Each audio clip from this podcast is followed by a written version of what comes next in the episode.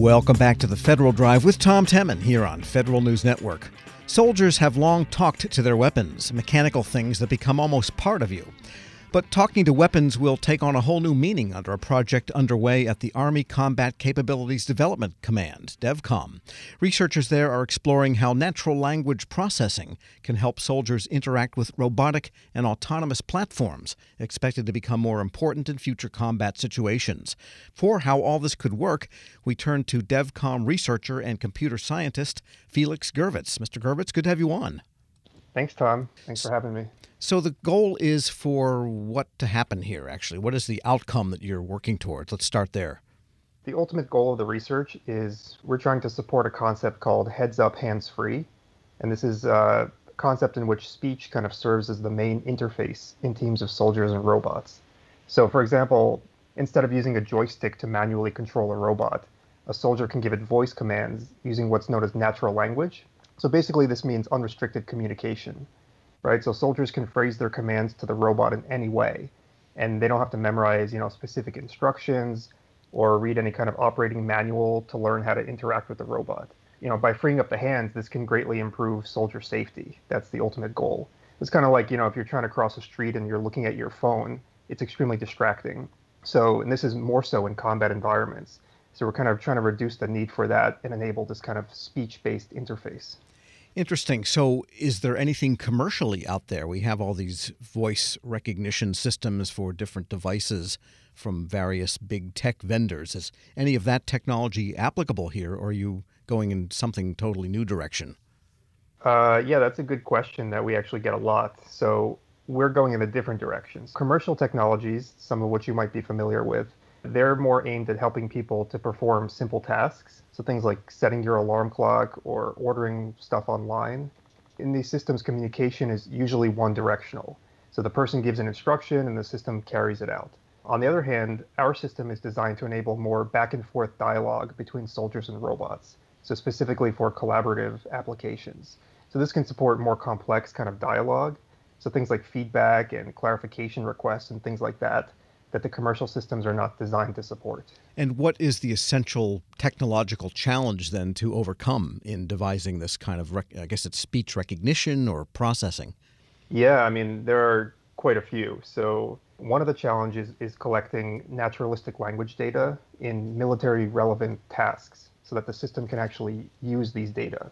So what the system actually does is it has to interpret the intent of a soldier. And to do this, the system has to be trained. This means basically exposed to hundreds of example utterances that capture what someone said and then map it to what they meant. So in other words, what the robot should do, like ask a question or perform a task or something like that. And since we're interested in dialogue for military applications, we collected our data from people performing a search and rescue task. So as you might imagine, it's quite time consuming and costly to collect and process such data that the system can actually learn from it. So that's one major challenge. In terms of the technical hurdles, the big one, like you said, is natural language understanding. So the robot needs to interpret the intent of a soldier's commands and then translate that to an action that it can perform. So, in the case that the command can't be done, it's unactionable for whatever reason, then the system needs to explain that to the soldier, explain that it can't do the action, and then perhaps give an explanation as to why. This can be, straightforward for basic commands. So something like if you tell it to, move forward 5 feet, it can probably handle that pretty easily. But it can get complicated when the soldier refers to, for example, landmarks in the environment. So a command like, turn left at the second intersection, for example, is a pretty hard one.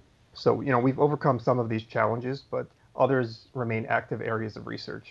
And I imagine another challenge as this would be deployed in the future is that every platform is somewhat different. So if something has tracks, if something has walking legs, if something has small wheels, they can do different things in different terrains. And so there would have to be some sort of a device-specific processing system for each individual platform. Yeah, that's definitely the case. Right now we're mainly focused on robots, although, as you said, there are different kinds of robots, like humanoid robots that can perhaps grasp objects or autonomous vehicles that can drive in different kinds of terrain. So yeah, that is, again, one of the challenges is kind of link the capabilities of the system to each particular platform that we use. We're speaking with Dr. Felix Gervirtz. He's a researcher and computer scientist at the Army Combat Capabilities Development Command.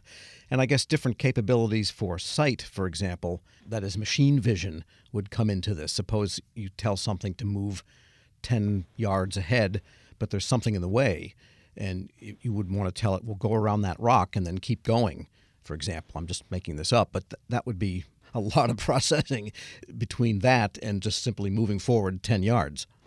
Yeah, absolutely. That is definitely a challenge, and the robot will need to create some kind of map of its environment, which it can do through various sensors, and then integrate that into its kind of interaction model. In the ideal case, the robot will be able to know that there is some kind of obstacle ahead, and if you tell it to move forward, it might say that it can't do that because there's something blocking it, and perhaps it can even come up with an alternative plan to get around that object. But I mean, this is very much work in progress, and it's a very difficult challenge that nobody has really solved in the field.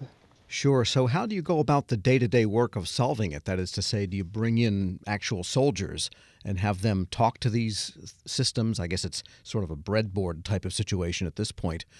I mean, how do you actually conduct the research itself? There are a lot of parts to the research, actually. We have done some work with soldiers in the past. We also recruit typical participants from college campuses and elsewhere. One part of the research is just collecting the data, like I said, to train the system. So we have people performing various kinds of tasks. In this case, it was a search and rescue task. And some of the participants, I think a whole 20% of them were actually soldiers. So we did get some of that data. And we're basically learning how people talk to robots, how people instruct robots, and then training the system on that kind of data. So that's one part of it. And then, another side is the actual implementation part, designing the algorithms that can support all this kind of dialogue processing. So natural language understanding, dialogue management, text-to-speech, and various other technologies have to all come together. So there's a major kind of engineering challenge there as well. Plus, you also have the environment that you would typically be working in, which could be noisy. It could be a lot of spiky noise of weapons, fire, and so forth, very different from when someone's in their kitchen talking to one of those stupid hockey pucks. Yeah, absolutely. So speech recognition is the first step in the process. That's kind of critical. It enables the robot to receive the speech input and understand the intent. So in noisy environments like you'd see in the military, this is definitely a challenging problem for any system. So, one way around this is potentially to use a headset to isolate speech so that you're kind of ignoring most of the noise, the external noise. Fortunately, this is not uncommon in military environments anyway for people to use headsets. But then you also get, other challenges, things like poor network access, bandwidth limitations, and in some cases even contested networks. So, often these systems have to make do without any kind of internet access or with only limited access, which, obviously creates additional challenges given that some of the component technologies are cloud-based and rely on an active internet connection. Another challenge is also being able to stream video data. So this makes it difficult to establish a shared understanding of the environment. For example, if teammates are remotely separated and need to exchange information. So, this is why back and forth dialogue is so useful to kind of assist in this process. Is there any similar research going on in environments that are sort of like military? I'm thinking, say, airport ramps and ground facilities near terminals or inside of factories, or warehouses where there's autonomous vehicles moving here and there. Is there anything from that end of industry that is remotely applicable here? There is definitely a lot of work in the robotics space, in these kind of industrial applications and airport, air control, things like this. Kind of the unique attribute of our research is that we're focused on this natural language interaction. So being able to interface with these machines through speech. So a lot of times you don't see that. A lot of times you get more kind of scripted. How do you program a robot to, perform this assembly task, which is not a trivial problem at all, but it's a different problem space than how do you actually communicate with a robot and get it to understand your intentions and then carry them out. So in that sense, our work is more related to some stuff happening in academia at the various universities. And where are you in this research? I mean, could something be deployed in 10 years, 5 years, next week? It's hard to give a sense of the timescales here. We're working on very preliminary kind of basic research, kind of developing the technologies that could enable such systems in the future. And just give us a brief description of the system that you've built so far that you're working on here. The system that we're working on is called JUDI, JUDI, or it stands for the Joint Understanding and Dialogue Interface, and it's what's generally called the dialogue system or a conversational agent. So the idea is that it can be embedded in various devices. The current application is, of course, robots, but it can apply to, you know, smart sensors and basically any kind of computer system. And the idea is that JUDI is designed to process spoken language instructions that are directed to a robot, derive the core kind of intent of the instruction from the words that were spoken, and then decide what the robot should do. So effectively, it enables robots to talk and act by managing the communications between robots and soldiers. And JUDI uses a technique that we call intent retrieval. So this was originally developed by our collaborators at the USC Institute for Creative Technologies in California. And the brain of this intent retrieval component is what's known as a statistical language classifier. So this is what receives the speech input and determines how to respond. So kind of a good analogy, a good way of thinking of the classifier is kind of like a language translation system, which converts from one language to another. So for example, something like a Spanish to English translation. But in this case, the idea is that we're translating from the language of input commands to system responses. So as an example, you know, if the system gets a command from the soldier, I don't know, like turn around or something, the idea is that it finds the best translation to a corresponding response to that command, which in this case might be the action to turn the robot around. But in other cases, it could be a clarification question or something else. So again, because the classifier is trained on the data from the search and rescue task that we performed, it's able to process new commands that it hasn't encountered before in the training data. And that's kind of what makes it effective. And of course, again, that gets it back to platform-specific. You would have to have an instance of JUDI depending on what the capabilities and operations that the robotic platform can do in the first place. So the platform itself is generally domain independent in terms of the components and how they're connected. What you do need for each different platform or different environment is perhaps a different training set, or you might need to build on top of the existing training data. So, you know, if you're trying to get a robot to pick up objects in a kitchen or something, training it on a search and rescue task is obviously not going to allow it to do that. So you might need to expand your training domain a little bit more for that. And briefly, the search and rescue that you have been kind of using as the test situation, what does that mean in terms of a robot? Because you think of search and rescue as soldiers going in and grabbing somebody by the shoulders and getting them the heck out of there.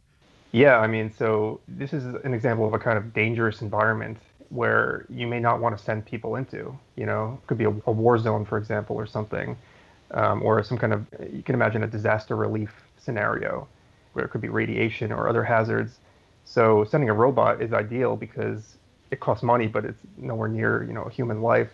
So the robot can kind of search around the environment and communicate back to a remotely located commander. And they can kind of engage in this dialogue to kind of build up the shared understanding of the scene and help to maybe locate survivors or whatever targets it's searching for. And just a personal question. You are relatively young. You have a pretty heavy-duty academic background in some of the top schools, University of Pennsylvania, Tufts, and so forth. What motivated you to want to work on military applications? And what's it like working in the military situation? I find it really interesting. To be honest, it's very similar to what I was doing in academia in terms of being funded by some kind of DoD organization in a university is not dissimilar from working for that organization specifically. I like that I'm focused on basic research problems that can help enable these technologies in the future. So but at some level, you must feel an affinity for the military mission. Oh, yeah, absolutely. I think it's extremely rewarding, I think, to be able to work in this problem space and help solve problems that are of relevance to national security of the country. I take pride in that. Felix Gervirtz is a researcher and computer scientist at the Army Combat Capabilities Development Command, DEVCOM. Thanks so much for joining me. Thanks, Tom. Thanks for having me. We'll post this interview along with a link to more information at federalnewsnetwork.com/Federal Drive. Hear the Federal Drive on demand. Subscribe at Apple Podcasts or wherever you get your shows. Still ahead, how the West was won, not by guns, but by the Postal Service. But first, it's official. Agencies must have zero trust in their networks. So now what? This is The Federal Drive with Tom Temin here on Federal News Radio, part of the Federal News Network. Helping your employees learn new cloud skills helps your business become more agile, more resilient, and more secure. Not helping employees learn new cloud skills causes your business to become less agile, less resilient, less secure, less innovative, less profitable, and, well, ultimately less of a business. Don't become less of a business. Try Pluralsight and get your employees everything they need to learn new cloud skills. Learn more at pluralsight.com/vision. This episode is brought to you by Zelle. Whenever you're sending money through an app or online, it's important to do it safely. Here are a few helpful tips. First, always make sure you know and trust the person you are sending money to. Second, confirm you have entered their contact details correctly. And finally, if you don't trust the person or your recipient is rushing you to send money right away, think twice before sending money through an app or online.